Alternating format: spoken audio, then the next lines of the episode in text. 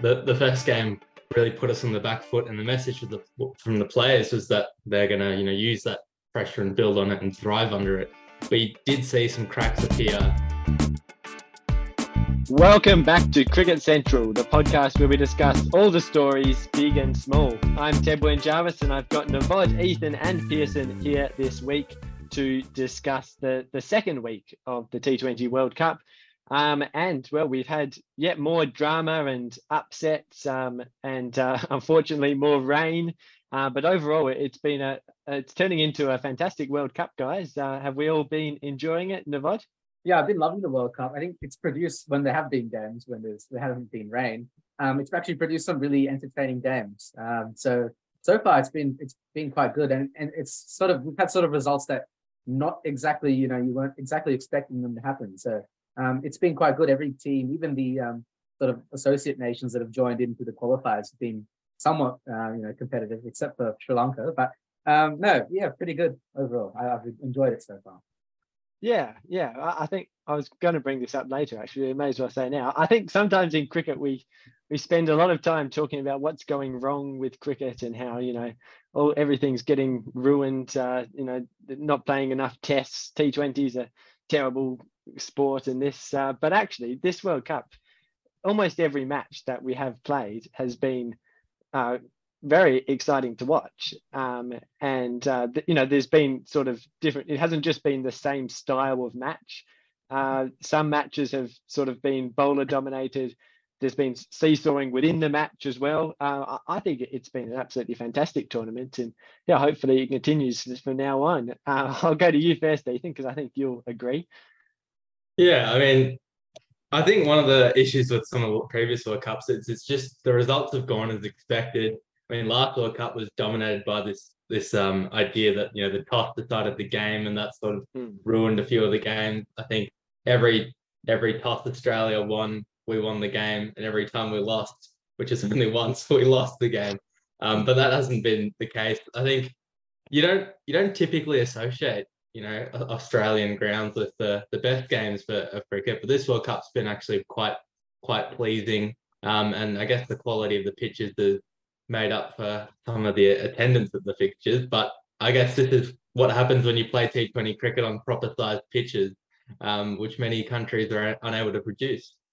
Yeah, yeah, I think that's the, the key point. The size of the grounds just does add to it, and the extra bounce as well. Pearson, do we need to stop singing doom and gloom at least for a couple of weeks? No, I think doom and gloom is always useful. Atmospheres have been poor, attendance has been poor, there's been too much rain. There's been issues. I agree. I think English it's league. Actually purely on a cricketing level, in terms of watching the cricket, they've actually been very good games. I will give credit to that. I think whoever prepares the pitches deserves great credit. I think the I C C does it in this case. Probably why it's more exciting than a normal bilateral T twenty series in Australia. But yes, no, it's been it's been a good watch. I do think there's ways they can improve, that is not hosting it in October when there's been six internationals in history before that point in October. And yes, I admit they've gotten unlucky with La Nina, but I guess there's not much you can do there. Probably should have scheduled it more into the summer. But no, the, crit, the cricket's been better than I thought. I came in with a negative mindset. I still don't think this World Cup should have happened. However, it's been good so far. Yeah, well, I to be fair, I wasn't expecting anything um, better than that from you. So, uh, yeah, we've got, you've said at least that some of the cricket's been good. So uh, we'll we'll take that. And, you know, maybe if England win, you'll be saying it's the greatest World Cup ever. So anyway, uh, but we've also had some some big stories to come out of it so far. As I said, some some big upsets, uh, but probably the the biggest, I don't know if you would call it a surprise, um, but definitely the big takeaway from the first week was just how dominant South Africa are looking. Uh, their their first match started off, you know, quite inauspicious, inauspiciously with a with a washout against Zimbabwe. But even there, uh, we had Quinton de Kock scoring forty-seven off eighteen, um, some of the best batting you would see, and they were pretty unlucky to uh, not be given a win there. Um, only getting, I think, about three point five overs in out of the, the five that were necessary to constitute a match, but they were actually ahead of the past score if there had have been five overs. So we can maybe talk about that. That was a little bit unlucky, but anyway, it, it's not going to hurt them at all because they scored two hundred five against Bangladesh in their second game. Riley Rousseau scored uh, a second century in about two months. Uh, Norkie with four wickets as well looked fantastic in that match.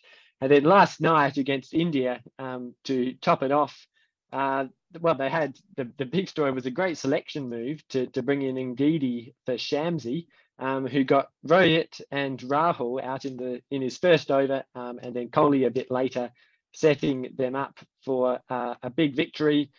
Um, and uh, well, Pearson, uh, before the World Cup, I, I predicted them to make the semis, um, but but now I, I'm going the whole way and backing them to win it all. Um, I think uh, they've they've got all, all the pieces really, and I think we almost sort of knew that going in, that they have a great, um, you know, they've got lots of different pieces in their batting lineup, one of the most aggressive batting lineups when it comes off. I think the only reason we didn't back them was that they were a little bit untested. Uh, but now they have been tested, and so far um, they're looking like the best team. Wouldn't you agree? Well, I, I, I would like to quote myself from the preview podcast in which I said, on paper, South Africa's the best team. I admit the reason I didn't think they'd win is because they're South Africa. They don't win tournaments.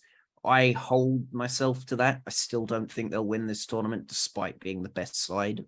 I thought they were excellent last World Cup and they somehow didn't make the semis despite winning four or five games. So it's not unknown to them to perform well and then somehow not win. But I do think this is as dangerous as I've seen them. I think they're the only side that look at full strength. Australia look below par. England look a long way below par. New Zealand are overachieving but aren't that good to begin with, which probably balances it out. India's India. I mean, the thing with India is if Mohammed Nawaz hadn't bowled such a poor final over in that Pakistan game, they'd have been knocked out now. So there are very fine margins here. But yeah, I, I would agree. I think South Africa will definitely top their group. They look excellent. They've got the best batsmen and the best bowlers, which does help if you're looking yeah, to exactly, make a good yeah. team. Um, yeah. So yeah, I, they'll definitely make the semis. I think it's way too hard to call after that point. And yeah, I think that's about it. Sorry, there was a very good bit of fielding then, caught on the boundary and thrown back. But no, I I, I rate so multitasking, multitasking here from Pearson. I have a suspicion he might be injured as a result. It's for listeners' sake. It's we're midway through the Australia Ireland game. Uh, no, yeah. it was yeah. I think South Africa will go far. They might not win because it's just too hard to call, but they definitely look the side to beat at the moment. Yeah, well, Ethan, let's go into that match last night um, a bit more. As I said, the star, Lungi Ngidi, four for, for twenty-nine. Um, and really, um, probably that one thirty-three was obviously a below par score for India. Um, you know, it wasn't all um, easy going for South Africa in their batting innings. Um, it, in fact, um, you know, Temba Bavuma only made ten, Quinton de Kock and Riley Rousseau Uh, made one and uh, a duck respectively, so they were looking uh, in a bit of trouble there, but I think it just shows their depth that um, Markram with and Miller with two fifties um, got that job done. Uh, so how did you see last night's match? Yeah, it was it was a great start with the ball. Who would have thought? Lungi Ngidi came through with a lovely four wicket spell. I think the, the commentators were saying before that spell that he gets a wicket every twelve balls or so in T twenties, and he managed four wickets from his twenty-four, so he's he's overachieved that game. And it was a good, good uh, three wickets from Parnell at the end. And I think at the innings break, you you sort of tend to go well on top, um, and that their their bowlers, you know, they've got a great bowling attack, um, and the pace is well suited. I think playing at Perth especially was a massive advantage for them, um, and it'll be interesting to see because um, the the semis and, and the final, none of them are at, at Perth, so it depends, I guess, on whether they get that pacey ground, which is well suited to them. But good selection, as you mentioned, um, to bring in Ngidi in place of Shamsi. And then at the be- beginning of their innings, then I guess the, the scale started to shift. Ashdeep Singh has brought his new ball prowess to the table and picked up a couple of early wickets. And all of a sudden, they were three for twenty-four, and the Winviz had India on top. But yeah, I, I think as we've talked about, the, this South African batting lineup has got plenty of informed batsmen and plenty of depth as well. And, you know, you, you had a, a bit of confidence in Markram and Miller at four and five. I think they're two of the best in the world at those positions respectively. And they managed to, you know, just quite sensibly tick it over and eventually get South Africa over the line. You saw Bavuma's shot when he was on ten with a big ramp. And I guess, yeah, credit to those two for not, you know, succumbing to the pressure and just for playing pretty solid cricket. Yeah, um, yeah.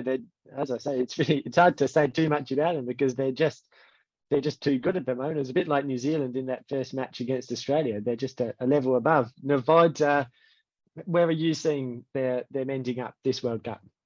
I think I'm gonna agree with Pearson. It's weird saying that, but I think um, I'm gonna put them in the semis as well. I think um, South Africa kind of have this bad luck charm in World Cups where they. You know, make it very fun and you know, just capitulate in a in a final or something like that. It, it's just a rotten. Like I do hope they actually you know go through it and you know win a final. It'll be a great uh, win for them. But um, yeah, I think I'll say semis. I think it's a little bit, as Pearson said, a little bit hard to predict after that.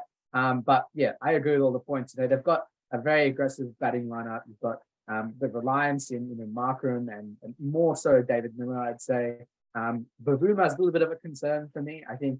He needs to be dropped to someone else, but at this stage, I'm not really sure who that is. Um, but yeah, other, otherwise, you know, bowling, indeed, he bowled fantastically, I thought. Um, yeah, really, really great. Um, and yeah, just in general, I think they're a really well-rounded team. I think they've got a lot of good talent and a lot of great skill in that team. Uh, and, you know, I wish them all the best. I hope they go, um, you know, really far and we'll see how they go. But I, I think they'll, they should at least get into that semis uh, if rain doesn't uh, affect them as well. Yeah, it's a good point you make about Bavuma there. That is the one sort of uh, person who hasn't been performing really out of their whole squad. Uh, the other side from last match, obviously, was India, um, who are still looking fairly good, you would have to say, um, with that win over Pakistan, then the dominant win over the Netherlands. Um, but it, it just sort of all went wrong a little bit uh, last night, uh, Pearson. You know, in, to be honest, I actually don't think India were that bad. I thought they played reasonably well. I think they were just outplayed by a slightly better team. They got, I know the great cricketers described it as them being Perth. Mm. It was very much playing a South African side in conditions tailor-made for that South African bowling lineup. It was some of the most bounce I think I've seen on an Australian pitch since the days the Wacker was still in commission, which was good to watch from a spectator's perspective, but also probably played a lot more into the hands of your six foot four bowlers like an Ngidi or a Rabada, as opposed to shorter, more swing-esque bowlers like a Ashdeep or a Bhuvneshwar Kumar. So I think that might be why. And to be honest, they weren't far away. There was an arguably at the ten over mark in that second innings, India were favourites to win and defend their total. So I don't think they were that poor. I do think they lack something. I don't really know what it is, but I just don't think they're the complete product in the way possibly South Africa are. I think an opener's probably an example. I mean, as I was distracted by Prabs earlier, he does make a good point regarding Rohit's poor form. That's probably not helping them. Same with Rahul. He's, again, a bit hit and miss. I think he's had a pretty poor tournament, if my memory's correct. Yeah. Uh, same goes for Dinesh Kartik. So... yes, the middle order's fired. Kohli's very good. He can't catch, which is good for me to hear, but he can bat, as can Suryakumar Yadav, who was superb yesterday. But I do think their lack of a top-quality finisher, at least on form, a top-quality opener on form, and that X-factor bowler in a Bumrah is hindering them. Will they make the semis? Yes, very comfortably. Are they good enough to win? I don't think so. Yeah, we, we do have to just mention Suryakumar Yadav because I think he's got two fifties and another pretty good performance in that Pakistan match as well.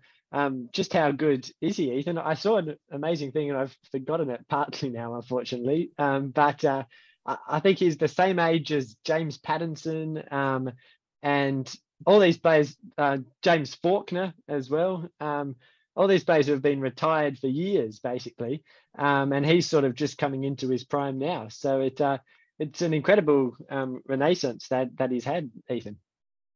Yeah, quite quite, quite unusual to be peaking at thirty-two or so and just being on the up, and really he's soaring those T twenty rankings. I think what's special about him is he plays unorthodox shots. So teams aren't really sure where to bowl to him, where to set the field. He's always able to manage to manipulate the field really well, manipulate the ball.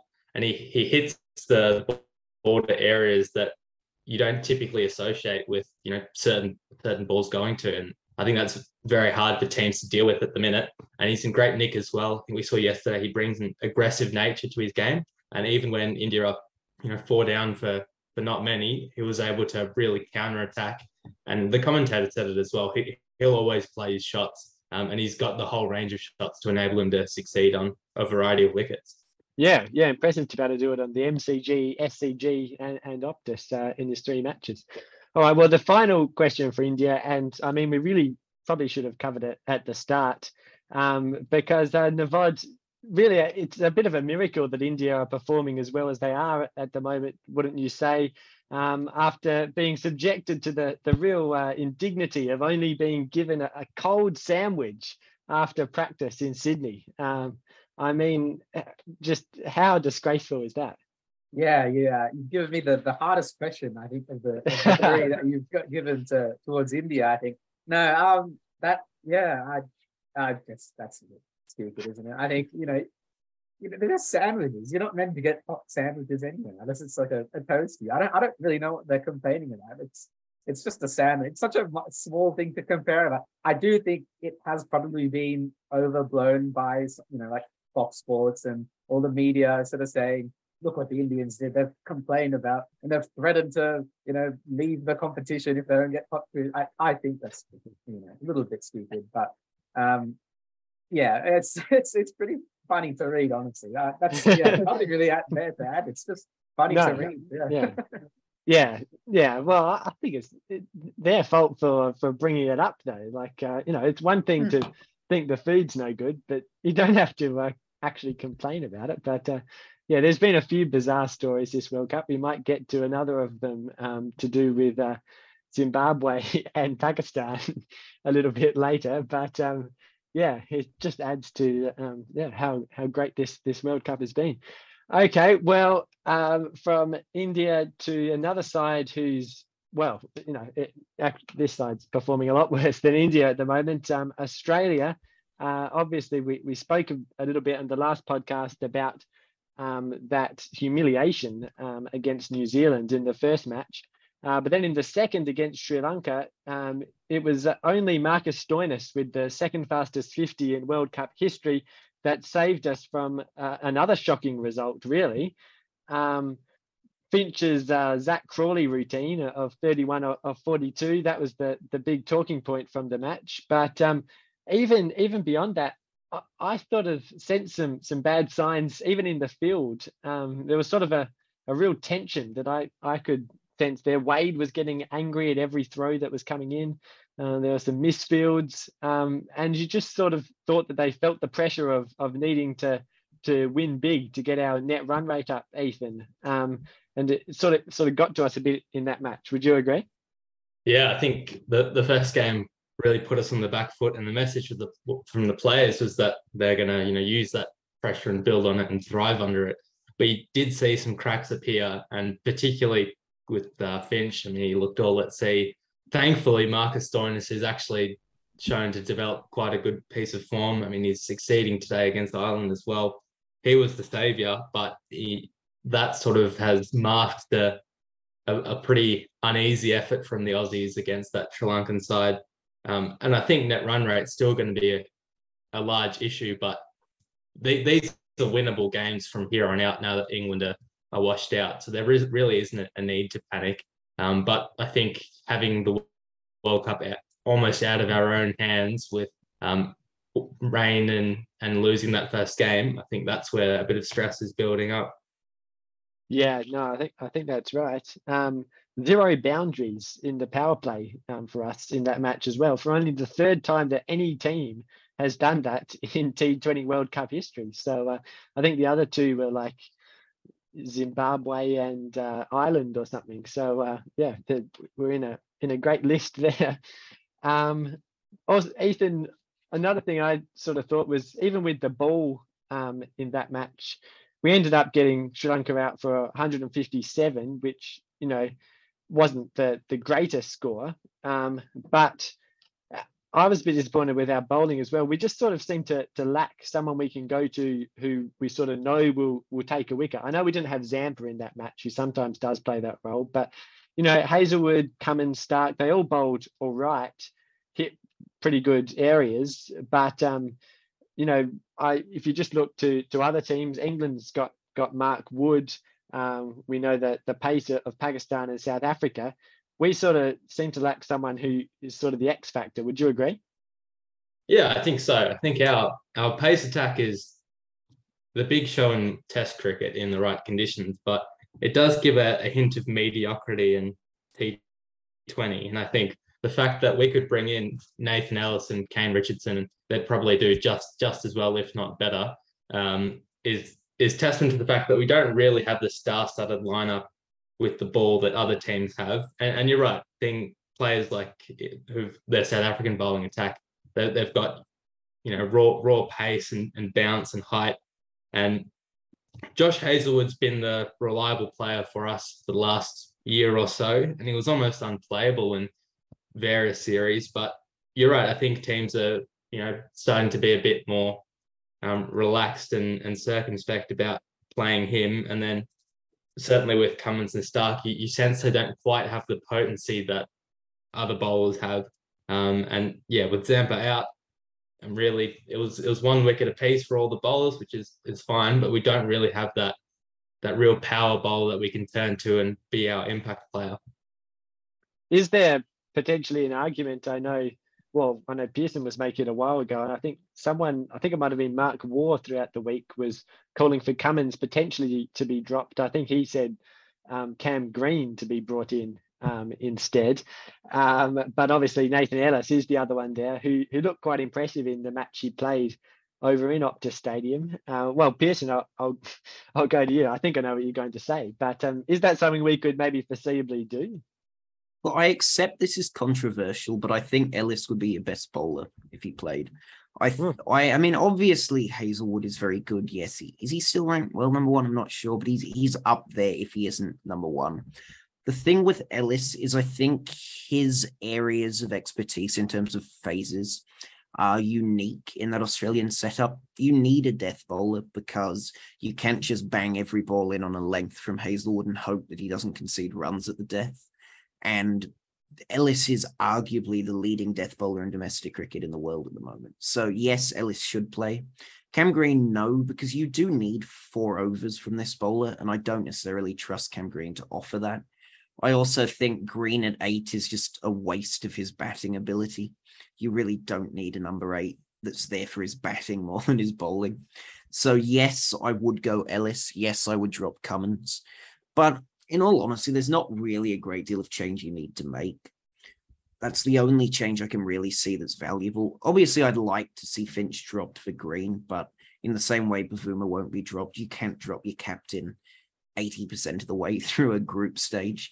So I'd be surprised if that were made. I'd be surprised if the Cummins change were made as well. But if if it were possible, and if they weren't as stubborn as they are, the Australian selectors, I would be inclined to pick Ellis as that death bowler to bat eight. All right. Well, the other team um, in that match was obviously Sri Lanka, um, who had a good win over Ireland um, in the first match of the, the Super twelve, thanks to another fifty from Mendes. Um, but Navod, well, it, it's fallen apart a little um, in the last two matches, you'd probably have to say, um, in particular in the field, with what I would have to say was the single worst performance I've ever seen um, in that match against New Zealand. It was almost so bad that you had to think it was perhaps deliberate, but uh, we, won't, we won't get into that. But their fielding coach definitely uh, needs to be uh, yeah, sent home, I'd say. But uh, as as well as that, you know, what's, um, what's happened to Sri Lanka here? Yeah, I think it's just... Um... Yeah, just really the basics falling apart. I mean, fielding, your batting. I think the bowling generally was okay, but it sort of fell apart uh, in that Australian match. I think that was more down to the batting, though, by Stoinis. Um, but really, yeah, I'm dropping those simple catches. And we did that against the U A E. We did that against Ireland as well. Um, although in the Ireland game, obviously, there wasn't much of an impact, same with the U A E game.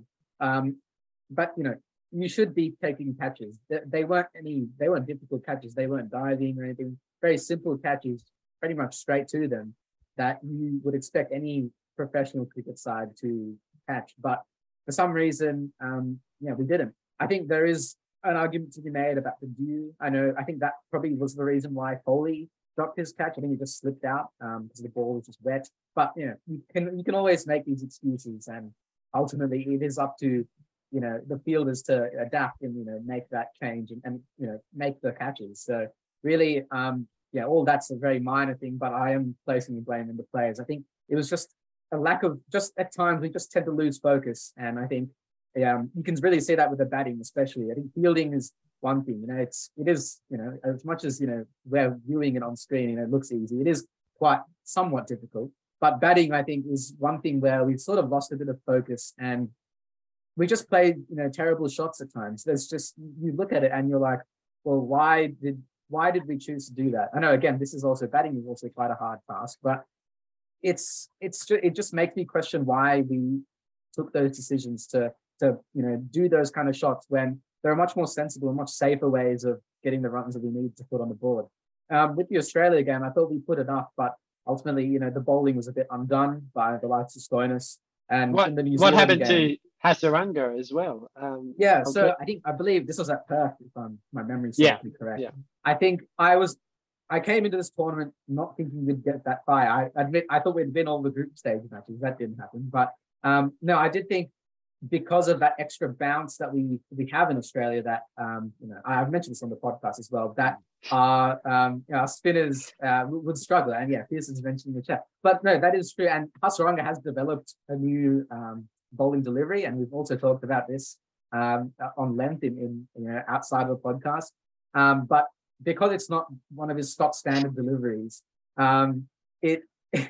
Okay, the chat is distracting. Is there any way to close this? Ethan just described it. He's got a name for it, the pie, which I the, think the, is the quite quite apt.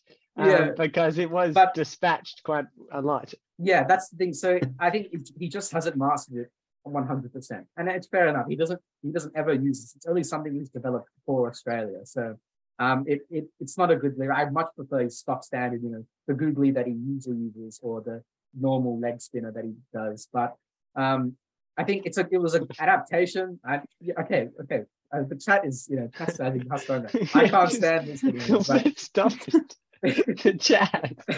I don't know how to close the chat. That's the thing. Anyway, yeah. Um, all the for all the listeners, they're chastising Hasaranga a, a lot here, um, and yeah, I'll defend him. I, I think he, he's tried to do something novel. That's try to adapt to the condition in Australia, and I commend him for that. But it just hasn't worked. And ultimately, in a in a pitch like Perth, where it's quite a bouncy pitch, um, it just did not suit him at all. So um, yeah, ultimately, I think that was just it. Just lack of focus and lack of getting the basics right. If I had to summarize um, Sri Lanka's efforts this World Cup. Yeah, it's fair enough. Hasaranga none for fifty-three off, off three overs there in Perth, so it was. He did struggle a bit. Um, yeah, I, I think you are right, though. He, he just seemed to not know what to do on the super bouncy pitch. He was trying lots of different stuff. Um, just quickly on that New Zealand game, because that um, was quite interesting uh, as well, because you had them three for fifteen, and then I think about three for twenty-five at the end of the power play with Thikshana and Rajitha um, looking really good early on. But then um, you sort of went back into your shell a little bit.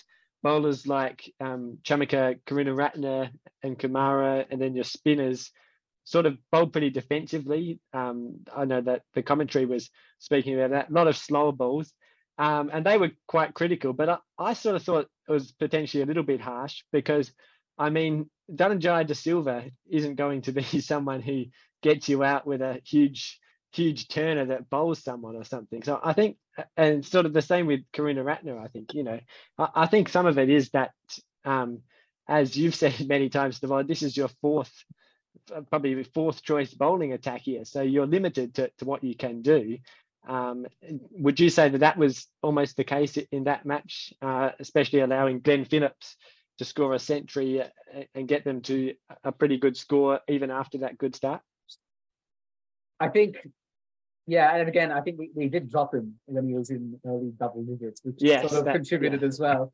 But um, no, I think the slower ball tactic was was the right call. I think it was quite, on that pitch, it was quite hard in, in the Sydney pitch mm. ground to hit those slower balls. So I think that was the right way to go. The issue is, yeah, we're, we're bowling with our fourth line.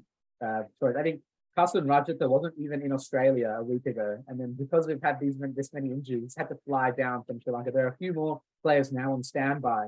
Um, that uh, I think one of them is uh, Papirana, who's he played in the I P L. He's a slinger, sling bowler like Malinga. Again, not he's not. I wouldn't put him in our first choice, but he's you know he just lacks that control and the skill that we get from someone like Chamira and Madhushanki, which I thought you know if they were fit would have really liked these pitches like in Perth and at the Sydney cricket ground. So um, yeah, you know you, look, you can blame you know it's, oh, it's our fourth choice bowling attack, but I just thought.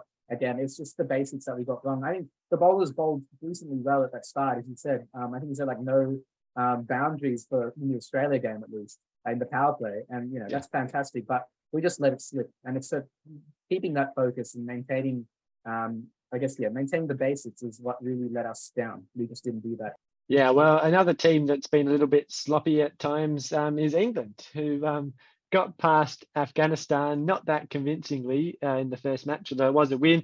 Um, and then against Ireland, uh, well, yeah, it definitely did not go to plan. Um, in that match, with a little bit of help from the wind, Ireland winning by, uh, from the rain, sorry, Ireland winning by five runs. Um, but Pearson, you probably allowed a few more runs than you should have, uh, Ireland scoring one hundred fifty-seven. Uh, and then with the bat, no one really got going at all with some, uh, in the face of some good bowling by Josh Little and uh, Mark Adair, some great swing bowling. Uh, what went wrong in that match? Well, un- unlike Navod's endless defence of Sri Lanka, I will admit England have just been poor all tournament. I think it's fair enough to deride them a little. I don't think the batsmen have turned up. I think... You look at the players that were expected to score a bulk of runs. I mean, the particular names would be Hales and Milan have come in and not done anything. Milan's striking at less than a run a ball. I think Hales might be as well. Butler's not really fired. To be honest, no one really is fired in that England top seven. Moeen is the only real informed bat by the looks of things. And hopefully someone like a Livingston will join him, but that's yet to be confirmed. I do think what we're seeing is something that the old England O D I team struggled with is we don't bat well on wickets where run scoring doesn't come easily. If you want to be able to beat England, produce a pitch where pass scores one hundred twenty, one hundred thirty. We played South Africa last night on that wicket that they just beat India on. They beat us a lot more comfortably than they, than they beat India. I think a lot of it is adaptability. I look at a lot of the players in this England side, and it is, yes, they're very effective. Yes, the stats are excellent. They also only have a couple shots. A lot of them just have the slog and a ramp, which isn't always ideal. Bowling, I'll use the Navod excuse on bowling. Our entire first-choice bowling attack is out injured with pace bowlers. Archer's not there, nor is Topley. They are two big losses. I do think... we could have bowled better. Our fielding's been good all tournament. I think the main criticism is going to be the batting, though. I think the Ireland game, maybe we could have conceded a few less, but Afghanistan, I thought, in, in the field and with the ball, we were excellent. So I'm willing to let us get away with the bowling and fielding side of things. Batting has been consistently underwhelming. No one's fired. Everyone's been a bit slow. So if England are to turn this around, it's going to have to come through the batting, not through the bowling, in my view. Yeah, well, and Mark Wood, I thought, has looked looked very good. Um, yes, he's almost been agree. the find of, of the tournament. I wasn't expecting him to be so dominant in in the T twenty format. Um, but so, so I mean, I think um, it was Glenn Maxwell who made the point that it is a, a little, perhaps where I'm being a bit harsh, um, too early to judge both Australia and England because, I mean, they have only had two matches, uh, that big England and Australia match um, that would have happened on Friday if it didn't get washed out. That would have been the real match where we saw where both teams are at. Um, but do you still think that they're a chance um, to Well, do you think they'll get through and then in the semi-finals? You know, I, I still think Australia and England have as good a chance as anyone of actually winning the tournament. They're teams that actually win finals. In a way, the two sides topping their respective groups, New Zealand and South Africa, aren't. So, yes, I'm certainly not ruling them out. I do think New Zealand are very safely through to the semis, so one of Australia or England will miss out. I mean, logic would suggest it will probably be Australia because of the net run rate issue. However, a good New Zealand performance against England completely reverses that. My gut feeling is England will get knocked out, but if England get through to the semis, I think they have a very good chance of winning the tournament with momentum on their side. I think it's it's been a weird World Cup. The top sides, or the sides you expect to do well, just haven't performed. Australia and England are probably the two best examples of that. But as you say, it's been two games of actual cricket, or two and a half in Australia's case. It may just be too early to judge. Australia just got a bit luckier in that their loss was to the top side in the group instead of the associate nation of the group. Yeah, that's true. Ethan, um, that England-New Zealand match is going to be very interesting. Um, New Zealand obviously looking very impressive with some great bowling from Bolt and Southey, and Santner actually being the spinner of the tournament. I wasn't expecting that so far. Um, and then obviously with the back, Glenn Phillips firing and um, Conway before that. Um, who who are you predicting in that game? And do you agree with Pearson that they are still a threat to England? Yeah, one hundred percent. England are always a threat. Cannot write them off. I think historically over the last few years in all white ball formats, they've been one of the dominant teams. I think New Zealand have really outplayed them themselves and outplayed our expectations of them this tournament. It was pretty much a perfect game against Australia. A couple of cracks against uh, the Kiwis, but I mean against Sri Lanka, but they they did come through with a quite convincing performance in the end. I I think I'll agree with Pearson and say I've got New Zealand probably to win tomorrow, but you you never know really. Um, but I think it's on on form. You've got a Kiwi side playing pretty well and a an English side which are struggling a bit. Um, even with that rain-affected game, you, you saw pe- people like Milan were were really struggling for perform and any sort of consistency. So it'll be interesting to see how we go, but certainly England have got to win that one to keep, keep themselves alive in this tournament. So I'd, I'd hope they bring their A game. Yeah, it would definitely be interesting to see. Um, before we move on from that Ireland match, I did have to just um, make note of Ireland's performance um, with the bat first. Um, at one stage, you had both Mark Wood and um, and Ben Stokes bowling with uh, a very leg side field uh, and bowling right on right on the body, basically.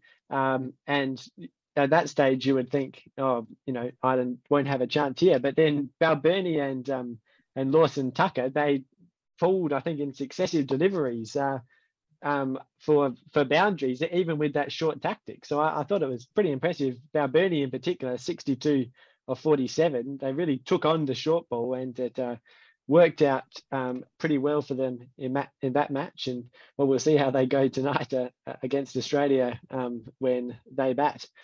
Um, okay, well, moving on quickly to uh, the final two big stories. Um, we go from uh, a team that's faltering in England um, to one that's uh, practically knocked out um, in Pakistan. We obviously had that uh, dramatic finish um, to the India-Pakistan game, and then we had yet another dramatic finish, um, but this time against Zimbabwe. Um, Zimbabwe only scored one hundred thirty uh, thanks to Mohammed Wasim taking uh, four for um, and uh, Harris Ralph, one for twelve or four overs, was very impressive with the ball there. there. Uh, but sort of as we spoke spoke about earlier, Pakistan were another team that just weren't really able to um, figure out how to score um, on that Optus Stadium pitch over in Perth. Sham Massood, the only one to do anything with forty-four off thirty-eight. Um, and uh, Richard Ngarava and Blessing Musrabani early on, using that bouncy pitch, uh, made it very difficult for the Pakistanis. It still went down to the final over, uh, but then it was Brad Evans, the hero for them. Um, and uh, I think it was um, Shaheen Afridi who couldn't get it away. I think they needed two off the last ball. They got a one. Um, the keeper for Zimbabwe, he, he almost messed it up, but um, he got the rain out in the end. And historic victory for Zimbabwe, um, but just a, a continuation of a very poor campaign uh, for Pakistan, Navod. Yeah, definitely. I think their their bowling has been quite good. Harris Ralph, uh, as you named, has been really exceptional. I, thought, I think he's the star bowler uh, in that lineup. Shaheen Shafridi, I think it's sort of a, a Ben Stokes Ashes twenty twenty-one and twenty twenty-two. He's sort of, he's back, but he's not really back. You know, he's, I think he made a statement where he, he was still still somewhat recovering from his injuries that uh, sort of um, he had before the World Cup. So I, I feel kind of bad. I think he is, but he is probably their best bowler behind uh, now Ralph uh, in this tournament. But Um, yeah, he's just been a little bit poor in this World Cup. Otherwise, I think the bowling's been pretty spot on. Um, there haven't been really any complaints apart from, you know, bowling your leg spinner in the last over, um, you know, when you're trying to save runs. Yeah, yeah. That, that, that was just a captaincy mistake. I think that's, yeah. Anyway, moving on from that, I think the batting is, yeah, as we said, has been quite poor. Um, Shan Masood, actually, you know, we came in having a bit of doubts over him and his form, but he's actually been playing all right. Uh, but Rizwan and Babar Azam, in particular, Babar Azam has hasn't really um, done anything this World Cup. They've they've had a quite a they've quite struggled a lot. Um, you know, really being able to bat on these bouncier pitches. And I think it's it's sort of, and I'm going to sort of you know justify Sri Lanka's struggles here a little bit, but it's it's sort of similar, right? They're used to playing on these speedier and you know, sort of more flat pitches where it's much easier to bat on, but Um, you know, in Australia, you get these pitches where the conditions, you know, vary so much. In Perth, you've got pitches that where the ball just zings off the pitch, and then you've got other pitches where um, there's a lot of bounce, and it, it's just so varied. So I think, um, I think adapting to the conditions, just like Sri Lanka, is something that Pakistan have definitely struggled with, and just other teams um, have have done well with. I think Zimbabwe in that game performed really exceptionally. I think they they deserved to get that win. It was really a fantastic showing, um, especially with the ball mainly. Um, but um, yeah, look, for Pakistan, I think it's just ultimately it's about their batting. We had concerns about actually their middle order batting, yeah. But it turns out it's it's been the opposite. It's actually their top order, the stars of their team, really struggling, and the, the middle order sort of picking up the scraps a little bit. So overall, yeah, quite disappointing uh, batting from Pakistan. I think just the inability to adapt is what's really pulling them down. Yeah, you're right. It's almost like the the reverse of what we thought their problems uh, would be coming into this World Cup. Um, and I just note that they, I saw a stat that they, they haven't actually won a T twenty international in Australia in any bilateral or World Cup format um, at all in, in their history. So, um, yeah, they definitely have some well, problems. I mean, th- that was true. They did just win their last game oh, yesterday. Yeah. But Sorry, yeah, that, what, that was the stat twenty, like thirty-six hours ago. That was yeah. the stat. Yeah. yeah it's yeah. a weird one, though. Yeah. Um, Ethan... Uh, Oh, I, I did. I did have uh, a question here. Oh no, sorry, Pearson. Uh, you, oh, all right. You're, you're you're impressed by their uh, their bowling uh, attack, nonetheless. Yeah, I, I think Pakistan have the best pace attack in the competition. I think they're not all on perfect form, but I think when they are, they have a significantly higher ceiling than any other attack. I think what you might call it as a frontline two, I don't think many countries can challenge Ralph and Shaheen. I think as a backup option, there's obviously very solid form from Nazim Shah. And I think Mohammed Wazim has recently burst onto the stage. I must admit, I didn't really know him until that never-ending series against England a month or two ago, in which, from memory, he did perform quite well. So that definitely impressed me. I think they're the only side that have four top quality bowlers. I'd say others, well, arguably Australia do, and they just choose not to play the fourth. But as pace bowlers go, I don't think there's another side that could get sixteen overs of pace out with that much quality in the World Cup. Yeah, I think I'd, I'd probably have to agree with that. Uh, Ethan, uh, apart from the obvious, what, what's going wrong for uh, Pakistan? And well, you can respond to Pearson as well for, for that claim.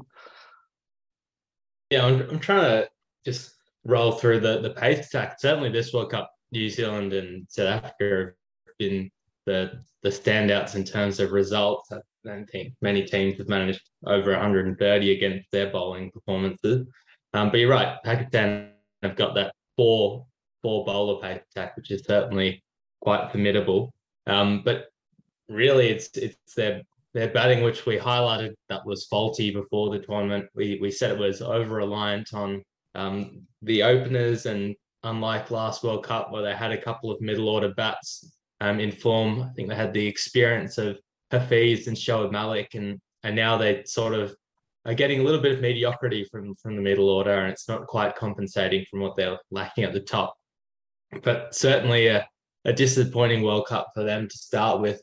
And to, to be fair, they they haven't really been too far off the ball. I mean, it was it was a last over performance against India. It was one run against Zimbabwe. So sometimes it's a, a very, very fine line that we're sort of, you know, we've we've said India have done all right and Pakistan have been woeful, but in, in reality, it's, you know, it's only ten runs or so in those three games.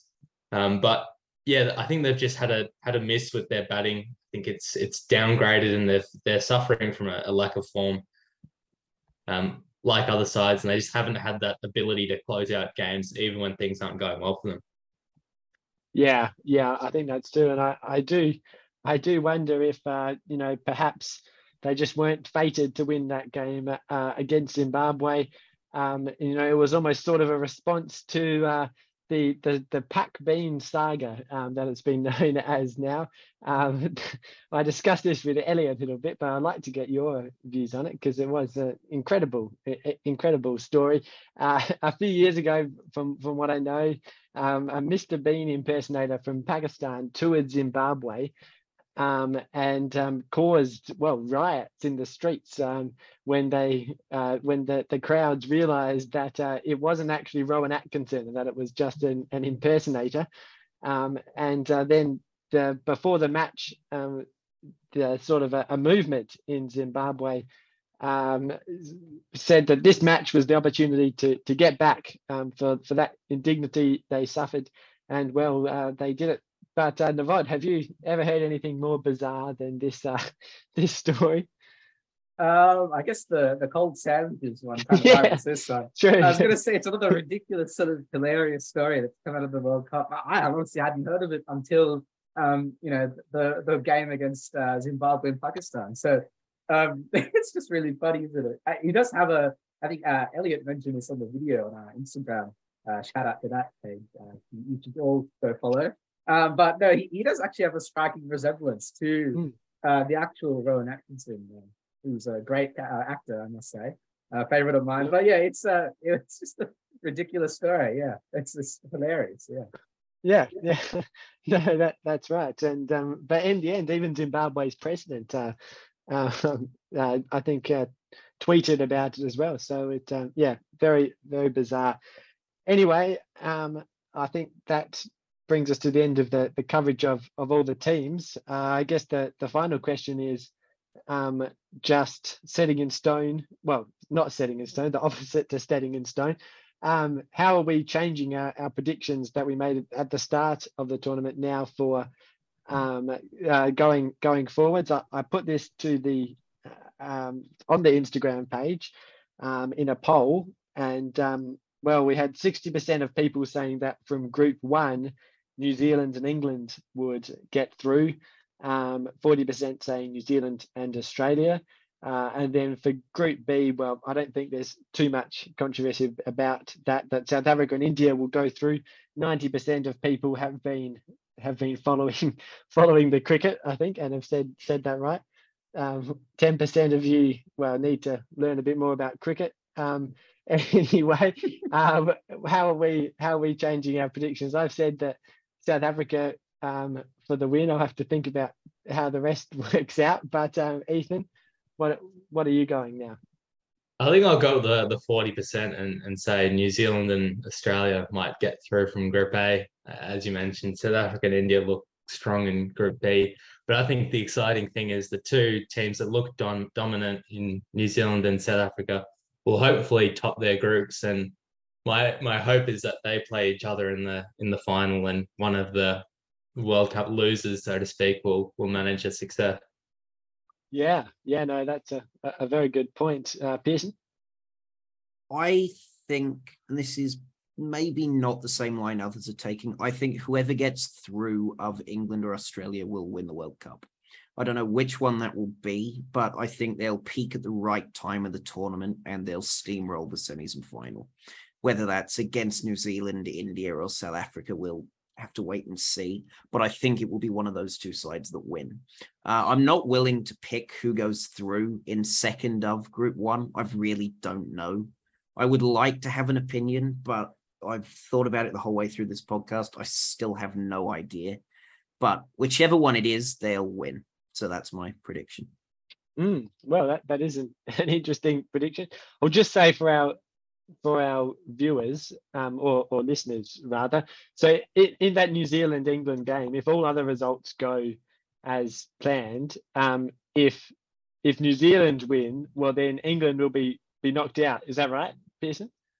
Basically, uh, yeah. So if, wait, it's, so, well, Australia have basically whoever yeah. outperformed. If Australia get more points than England, they're yeah, three. But we've got easier. One would imagine opponents. Australia yeah. will win the remaining two, but England yeah. lost to Ireland, so it's not inconceivable that mm. you lose to a weaker side. My suspicion is yes, it will come down to whoever wins England, New Zealand. It will also yeah. come down to games like the one ongoing as we record this of how close Ireland get. Australia overtake England on net run rate, I think, if Ireland are dismissed by less than a hundred, for less than a hundred. So that type of thing will also prove important. Mm. I certainly wouldn't consider it inconceivable that both sides win all their remaining games. If that is to happen, then it will come down to just the margins at which they do win. But yes, you'd imagine, at least in my view, I think the outcome of the group will be almost fully decided at this time tomorrow night when England and New Zealand have finished play. Yeah, it makes that an absolutely massive match. I'm going to go for the semi-finals, the opposite to what you said, Pearson. I think South Africa and India will both win and go through to the final. Uh, Navod, what are you saying? Yeah, I think South Africa, India definitely are the favourites to win that group.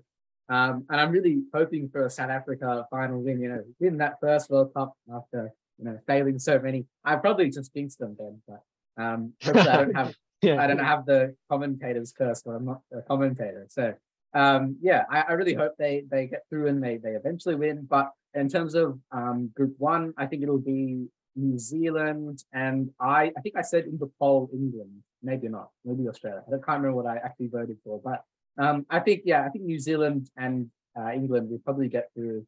And I, yeah, out of those two teams, I think I do rate New Zealand over, um, over England. So yeah, I think and a, a New Zealand South Africa final would be what it's at, and I hope South Africa win. But we'll we'll see. Time will tell. Uh, yeah, we'll find out. All right. Well, on that note, thank you, Navod, Ethan, and Pearson. Thank you all for listening. We'll be back next week, um, if not earlier. Um, and goodbye.